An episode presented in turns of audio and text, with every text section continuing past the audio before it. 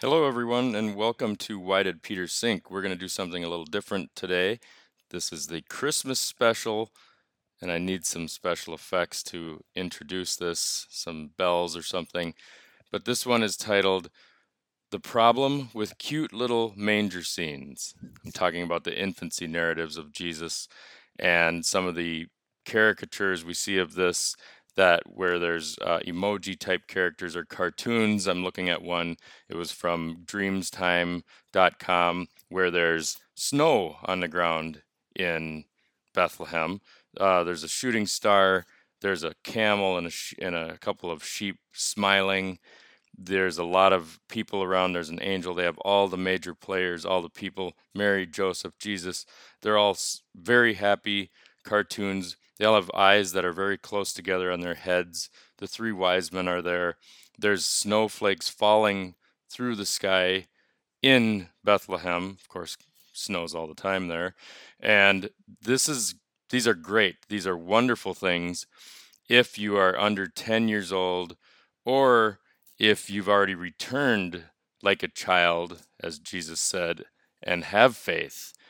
But if you haven't returned like that or you're older than 10 year 10 years old and say you're learning about the periodic table and plate tectonics and history and whatever subject um, then these these cartoon versions of these nativity scenes are a little harder to take and take seriously.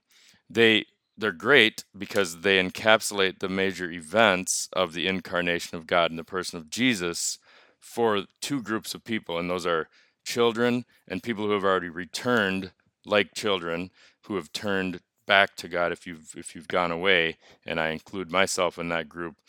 However, for those who are doubting and for those who have never believed in the first place, and also for those who have already turned away, these cute little manger scenes uh, can appear as childish nonsense, really. And worse, the cute little manger scene doesn't tell the story that is in the actual text.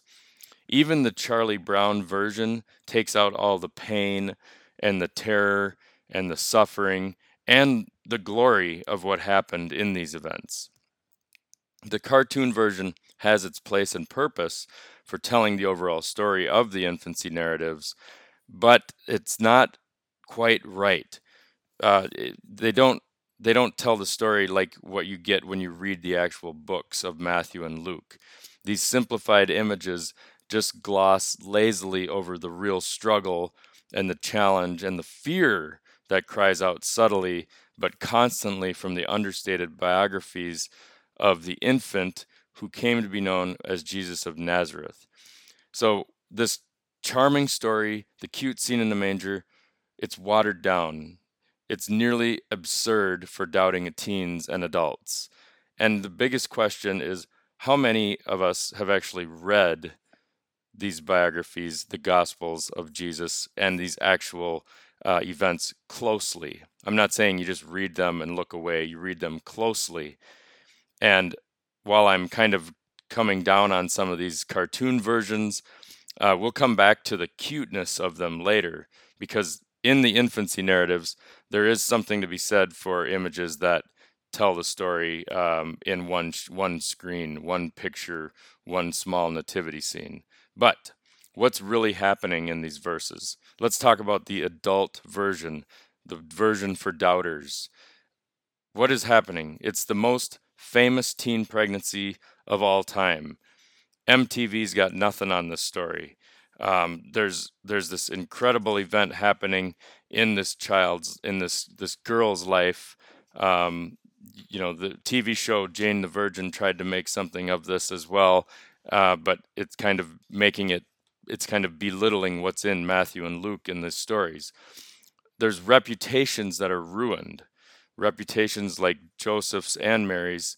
He's they're going to be married, and uh, she's found to have a baby already um, so, I mean, this is going to be a real problem. He's a dev- devout man. He's just planning on leaving her. Incredible embarrassment.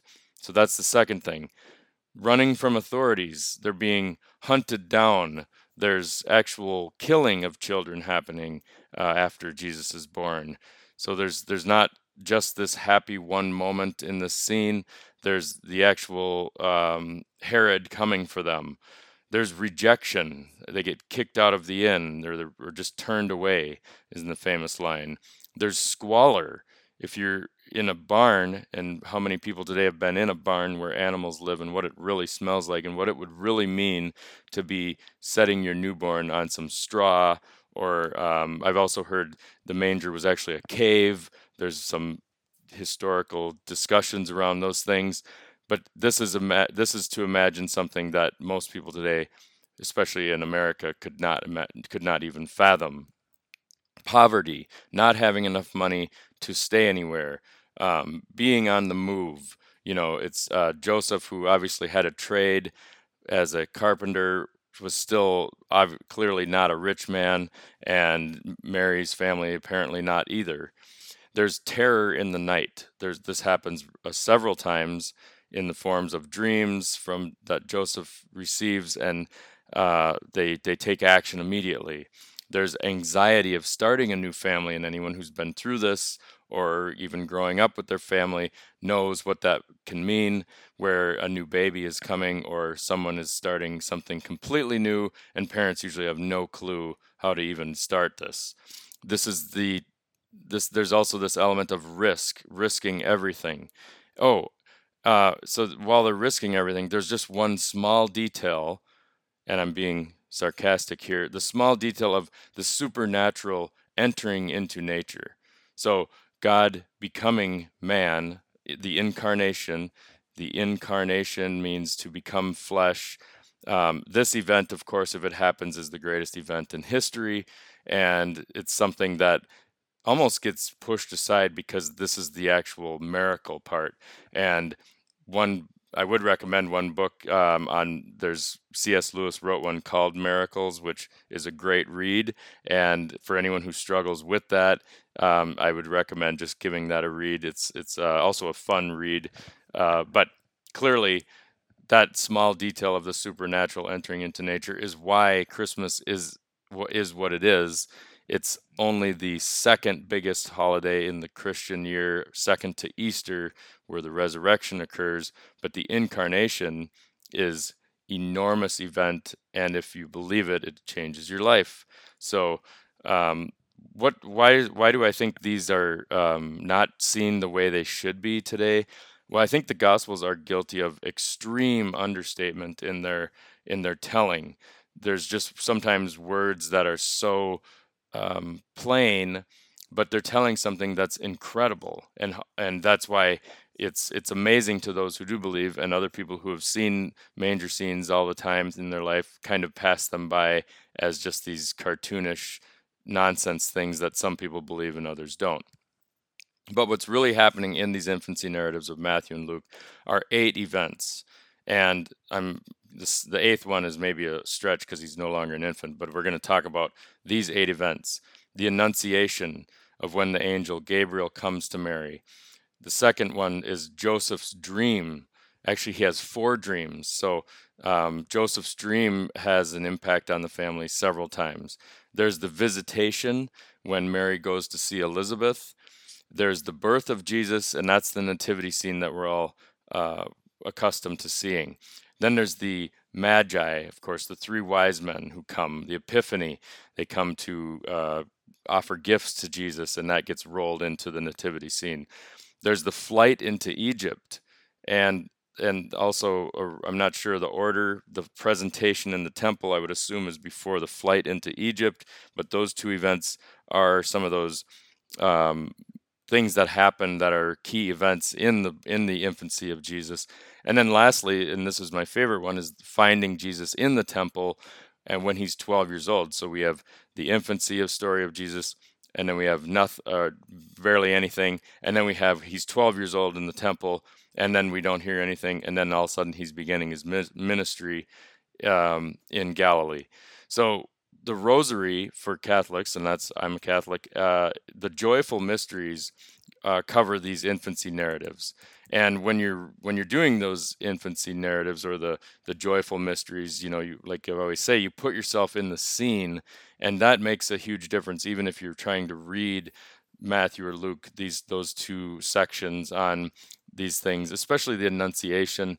Um, if you try to imagine what this would be like, or if you try to imagine what the shepherds in the field when the heavenly hosts appear, I mean, these things would would terrorize us today, as I'm sure they did those people then.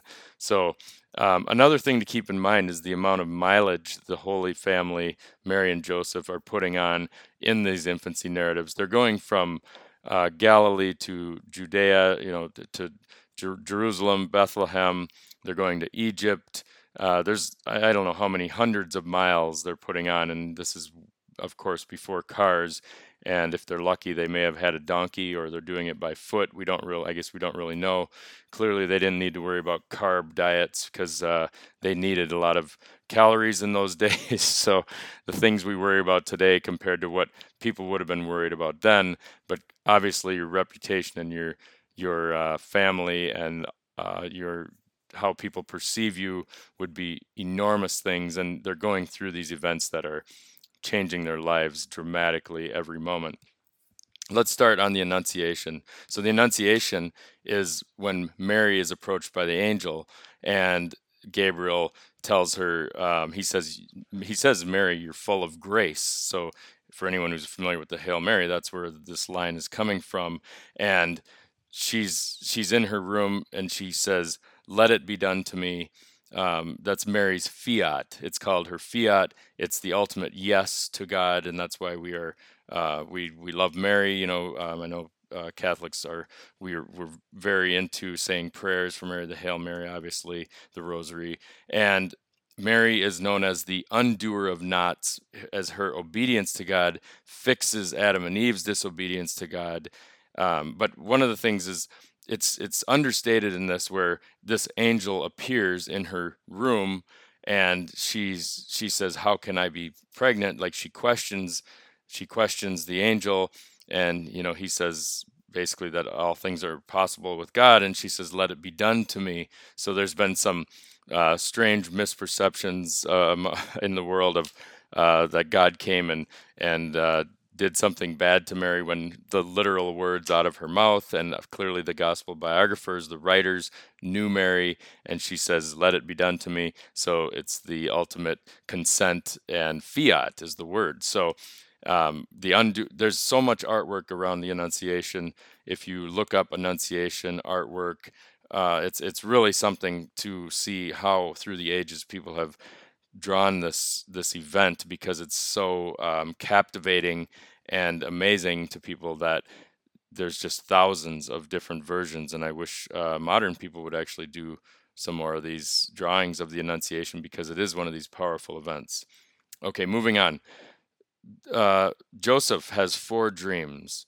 So he plans joseph is planning to leave mary his first dream. He's he's planning to leave mary but an angel reveals Jesus' identity. And what does Joseph do? He obeys.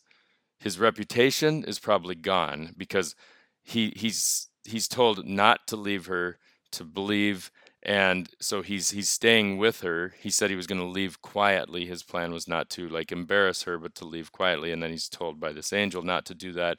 And what's what's the what do we take out of this? Well, God calls and Joseph answers. He does the right thing. His second dream, the angel instructs Joseph that Herod will kill Jesus. So this is a second dream, clearly something terrifying. And what does he do? Joseph wakes the family right then and there, and they leave in the night. So they go to Egypt. They fl- they flee to Egypt. That's the second dream. And so clearly he's a person of action. He's this is the the fear and terror of this is is apparent, and he takes action immediately. So the third dream, uh, he he's told to return from Egypt. This is after Herod has um, killed all the children two and under back where they were living, and he returns to Israel. He acts immediately. He doesn't wait. So it's hard to imagine anyone in our modern world just being leaving on a on a night's notice, just in the evening because uh, we had a dream. So you have to realize what this would even mean for a family, how uh, difficult this would be, especially if he had work anyone who has work, just like back then they would have had jobs to complete or things like this, he just leaves. So, you know, again, reputation. What kind of uh, reputation would you have if you're just leaving and doing those things? Uh, his fourth dream is to make a home in Galilee. That's that's where he's told, "Go make your home in Galilee." So Joseph, they move there.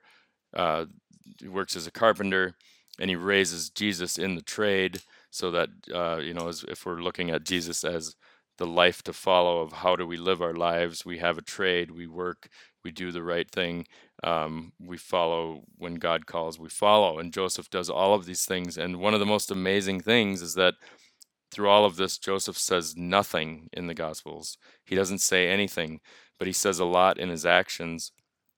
In fact, 2021 for uh, the Catholic Church was the year of Saint Joseph, where a lot of people were consecrating their lives to Joseph, and uh, because of what he represents as a father, he's someone to model your life after. Of course, Jesus is the main one, but um, you know he's he's in these dreams. The Lord appears to him and says, "Joseph, son of David, do not be afraid to take Mary as your wife." because what is conceived in her is from the Holy Spirit. She will give birth to a son, and you are to give him the name Jesus because he will save his people from their sins.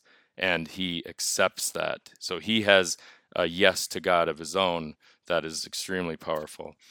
Uh, the visitation, let's talk about that. Mary travels 90 miles to visit her cousin Elizabeth, and of John the Baptist is is she's carrying him.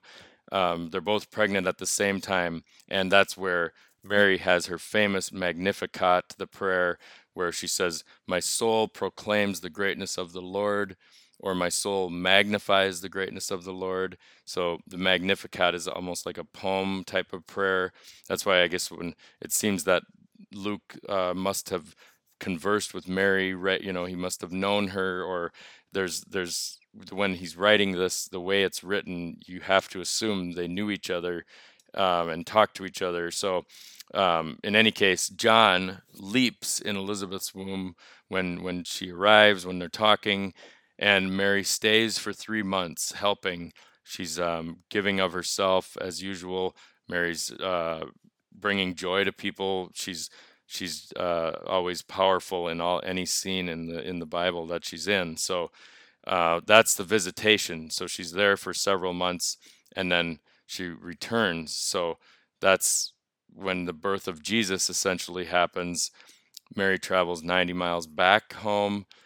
Um, and then she seems to go 90 miles again to Bethlehem. So there's the, so I was mentioning this uh, this incredible amount of travel that's happening. And what happens when they get to where they're going for the, they're going for the census, of course. Well, they're rejected from the inn the innkeeper says there's no room here so off they go to the animal barn.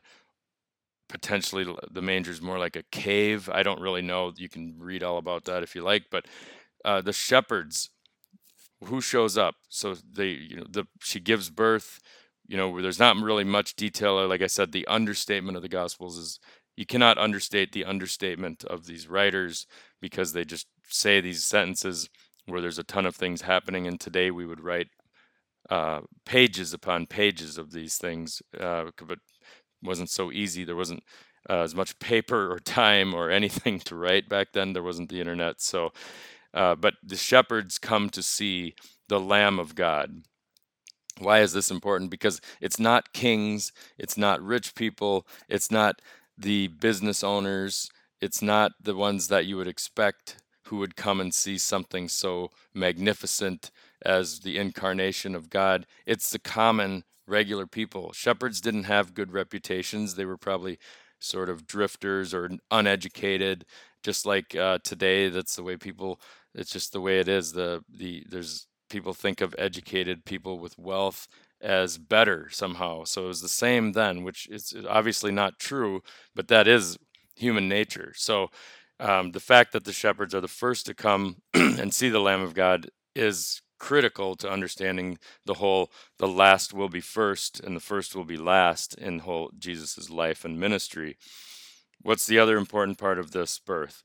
That the all powerful God came to us in the form of a baby.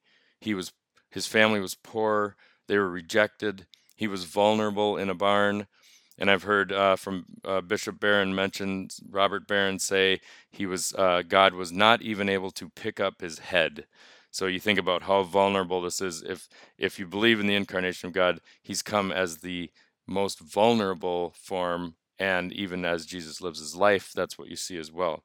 And as I said before, this is the most important event in all history. If you believe in this uh, this possibility, it's central to the faith. It's second only to the resurrection, and the consumer version of Christmas trivializes this whole event and it just brushes it aside. So uh, that's one thing is you know when people get excited about Christmas versus the holidays and whatnot. Um, it's because if you do believe in the incarnation of God, it's a centerpiece of your life that this happened, that He came here to save us from our sins. So uh, it means a lot, I guess, is what I'm trying to say. And a cartoon nativity doesn't quite get that across like you'd like it to. So after that, after that uh, nativity scene, the birth of Jesus, there's the presentation at the temple, which is where Mary and Joseph, as devout Jews, they bring Jesus to the temple, and there's a man there named Simeon, and he's drawn to the temple by the Holy Spirit, and he recognizes Jesus as the Messiah. So uh, the story of Simeon's kind of interesting in in the in the Gospels, and then there's also Anna, the elderly widow she's there, someone who's praying all the time. You can still see many elderly uh, women today at, at, churches frequently praying, and they rec- she recognizes Jesus as the Redeemer of the world right away. So this is a uh, this presentation is them following the customs or the the law of of their people. And you know this is something that you see in jesus' life as i always say he's showing us how to live. He constantly is showing us how to live and so are mary and joseph. So it's not just like oh they went to the church that day. All of this has a purpose in there of why did they do that? It's because they went there to present him at the temple as the jews did and um, i always have this admiration for joseph as a devout believer follower of his faith and same with mary. So those are things that you're not just reading them for the story you're reading them for how are they living their lives and that's what we admire.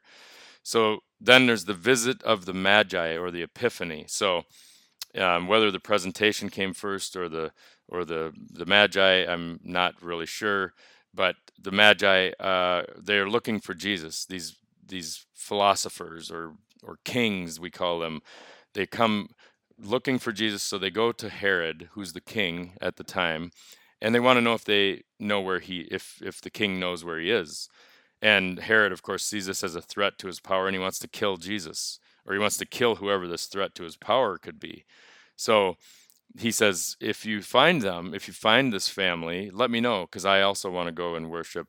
And obviously, what he really wants to do is go and um, put the sword to them, as that's what he ends up doing later on. But the Magi, these three people, they do not report back to Herod. This is part of the story. It's actually important where they go and they do find where the family is and they pay homage to Jesus. They know what's happening and they do not go back to Herod as he requested. They leave by another route. So there's this.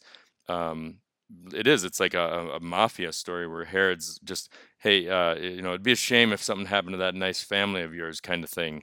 Uh, he's he's he's looking he's using people he's trying to find a way to get them because anything that threatens his worldly power is a problem and he clearly senses something is is happening as he has his decree go out and his his minions or soldiers to go and kill the children who are under 2 years old. That is not conveyed in a manger scene in the cartoon. This idea that they're actually going out and killing children the soldiers are that's um, that's something that just goes completely missed of why is Joseph so terrorized that when he has a dream, they will flee to Egypt on a on a the minute he it occurs to him as he's being um, messaged really to to say it's time to go because we will probably be killed otherwise. Uh, as far as the gifts from the Magi, you know, you always see the gold, frankincense, and myrrh. So gold is for a king frankincense is for a priest and myrrh is for a sacrifice. So uh, there's always these ideas of Jesus as priest, prophet, and king. The gifts have a meaning. They're, you know, gold, king, frankincense, incense, priest, myrrh, a sacrificial type of thing. So those are important little details. There's a lot of details in there. You know, if you really read closely, like I said, you can't just read it or watch Charlie Brown. Um, you have to read it closely and look for those things, the meaning in there. And then the next event is the flight into Egypt. So the family flees knowing that Herod is attempting to kill them, and they remain there until the death of Herod. People are trying to murder them. That's something I don't think is realized when someone looks at a um, a cartoon version of the of the nativity. That while we we love the nativity for the glory of God of what's happening, there's not the fear and the terror, and even the shepherds, like I mentioned, uh, seeing the hosts of angels in the sky, and it's it says they were terrorized or, or fear and they fell to the ground. But I don't think it really tells how scared they were, or how scared Joseph and Mary were, or how scared Mary might have been when the Annunciation happened. That's the um, the one thing we don't get. We don't get this. I think in some of the Greek epics, they were a little more uh, emotional or descriptive on some of these things, but the gospel writers were not. They weren't entertainment writers. They were they were biographies writers telling us about Jesus' life so that we would believe. And I wish they would have um, splashed in a few more adjectives and description of some of these feelings of what they were having. So you have to read it closely to and slowly to really see it. Okay, now my favorite one is Jesus found in the temple when he's 12 years old. It's the only story between his infancy narratives and his adulthood when his ministry begins. So the family this uh, leaves him behind somehow. They leave him in in Jerusalem, and they're caravanning back to home to Nazareth. And then some so they realize, oh, he's not with us. Oh, okay. It's like leaving the uh, the the car carrier for the kid, um, the the car seat on top of the car when you're driving away or something. You, you just can't do that. Like this is one of these moments in the story where it's somewhat stunning because they would have been traveling in a big caravan, but maybe Jesus was supposed to be with his uncle, uh, Uncle Harry or something, and Harry was kind of the ne'er do well uncle. Who knows? And oh yeah, I don't know where he is. Well, so they have to go back three days. It takes them three days. It's one of these um, three day things that you see, like Jonah in the belly of the whale for three days. And um, they have to go back for three days to get to the temple to find Jesus. And Jesus rises after three days. You see that number reappear. But where do they find him? He's in the temple and doing what? He's speaking with knowledge and he is teaching among the elders. And then there's the two key words of this entire event that I think is forgotten and needs to be broadcast and trumpeted. He's asking questions. He's asking questions in all caps. And this is one of those things Jesus, who is the incarnation of God, but he's also fully human, fully divine, he's also asking questions, which is what we should be doing and I think in some of my earlier episodes, I've said what turned me away was the when I asked questions, I didn't get answers, or I was kind of told, "Don't ask questions, just believe." Well, Jesus Himself is asking questions, and this is one of these moments that makes Him truly fully human and fully divine to me, because you can see that He's this precocious, gifted child. He's 12 years old. He'd be like middle school and he's asking questions, but he's also teaching. So he has this both elements of div- divinity and humanity.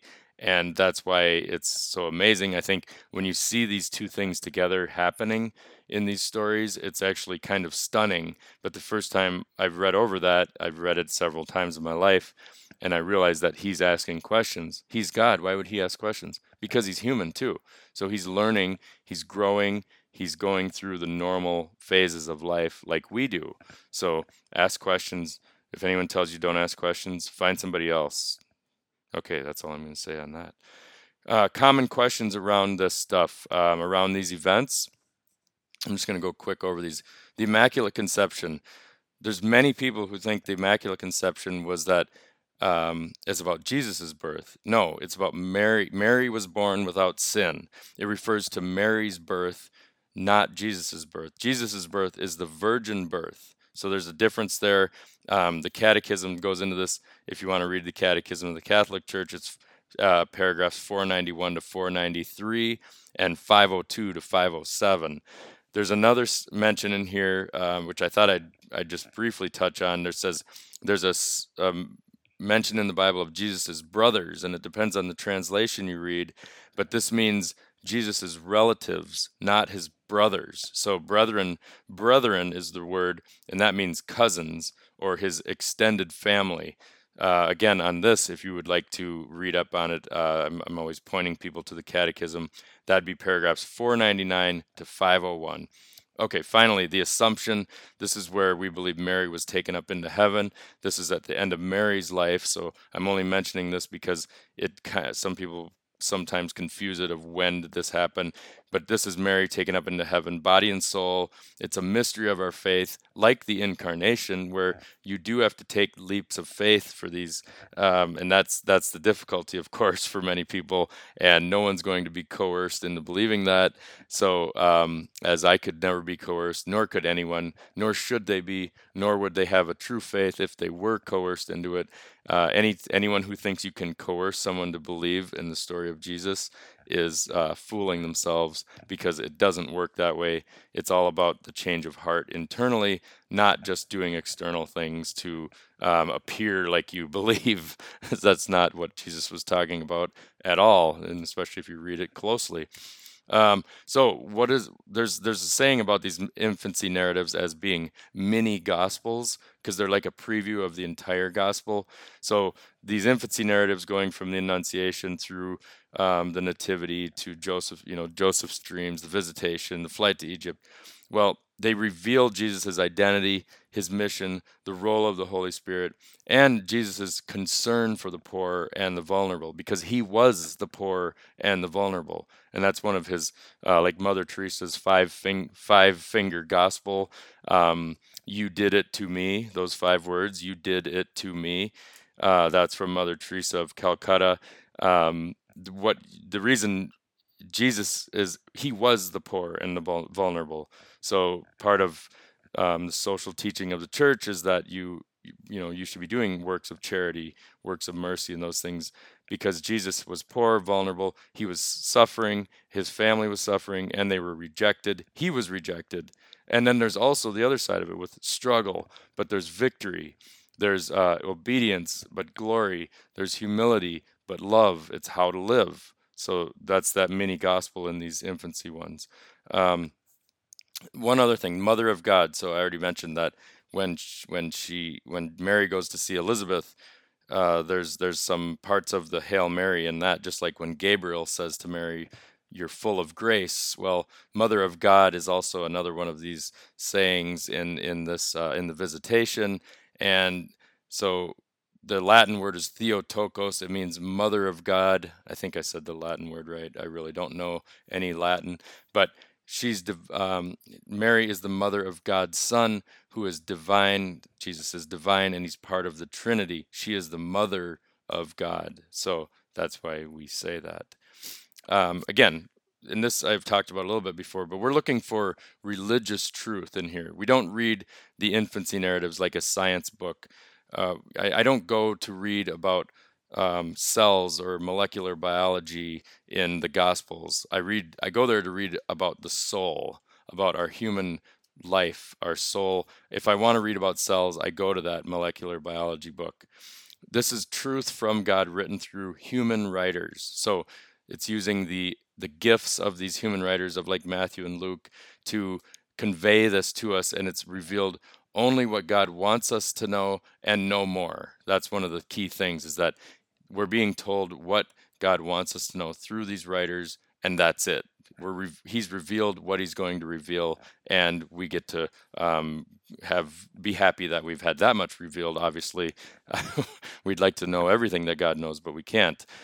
Uh, so, just to mention, the Catholics read the Bible differently from other Christians. We know that symbols are used. We read for the literal and the allegorical meaning and for the historical purpose. And I'm not saying that we're Catholics are the only one to do that, but it's it is important to understand how we do it.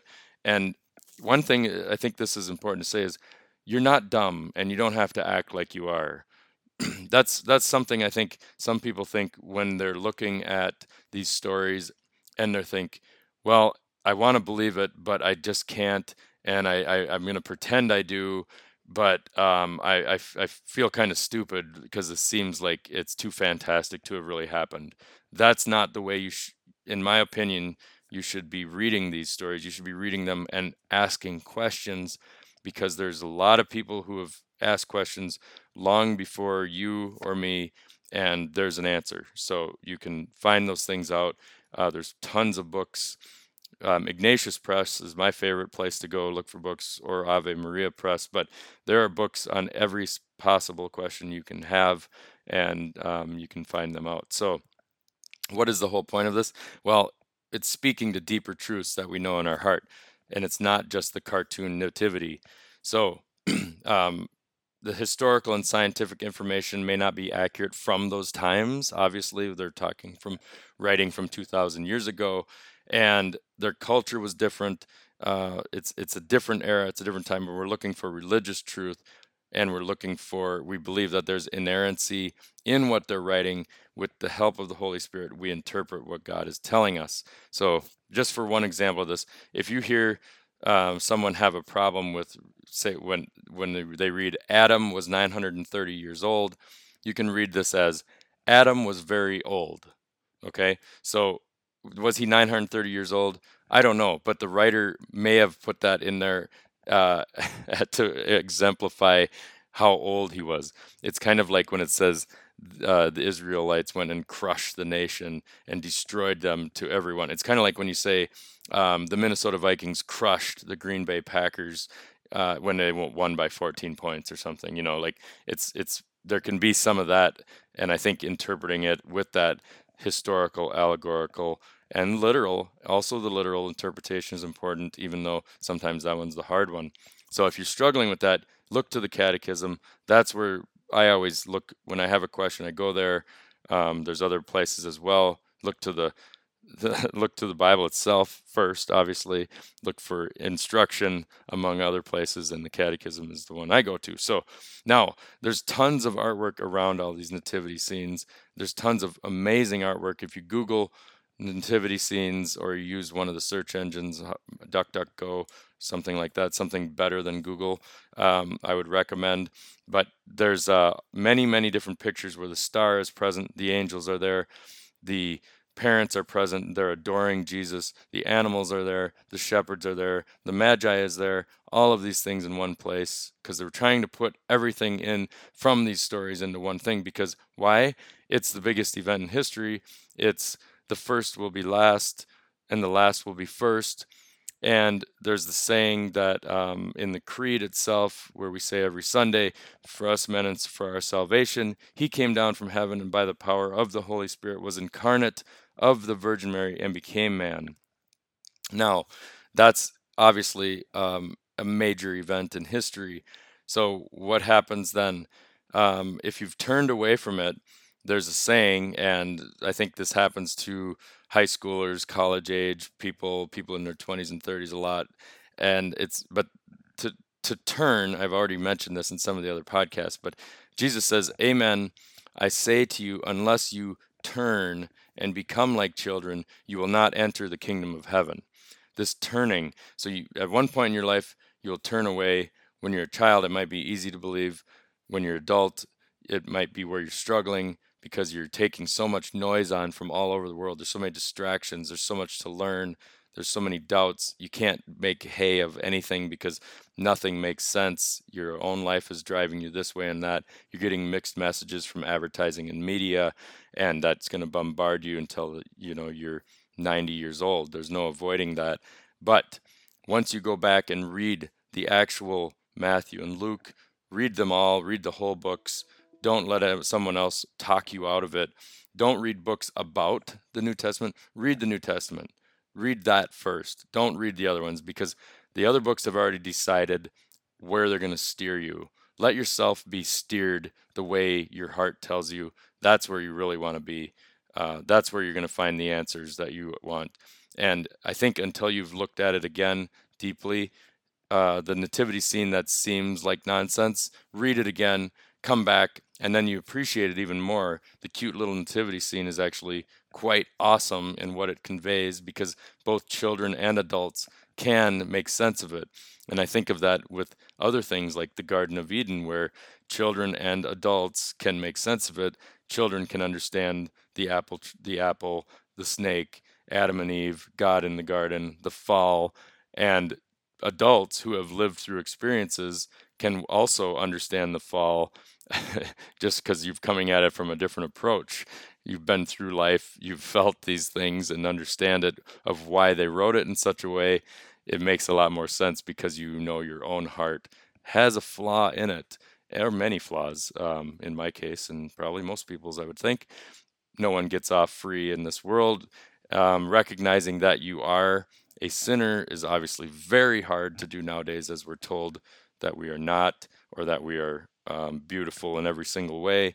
Uh, but once you realize that and you can turn back, then not only will something like the fall in the garden make sense, but so will the nativity scene where all of these things are jammed into one little scene and even the emoji cartoon scene where everyone's smiling ear to ear and it looks like it's super clean and there's no manure in the manger or anything then those little cute scenes are a beautiful thing because they convey all of the all of the wonder of this world into one little cute little manger scene.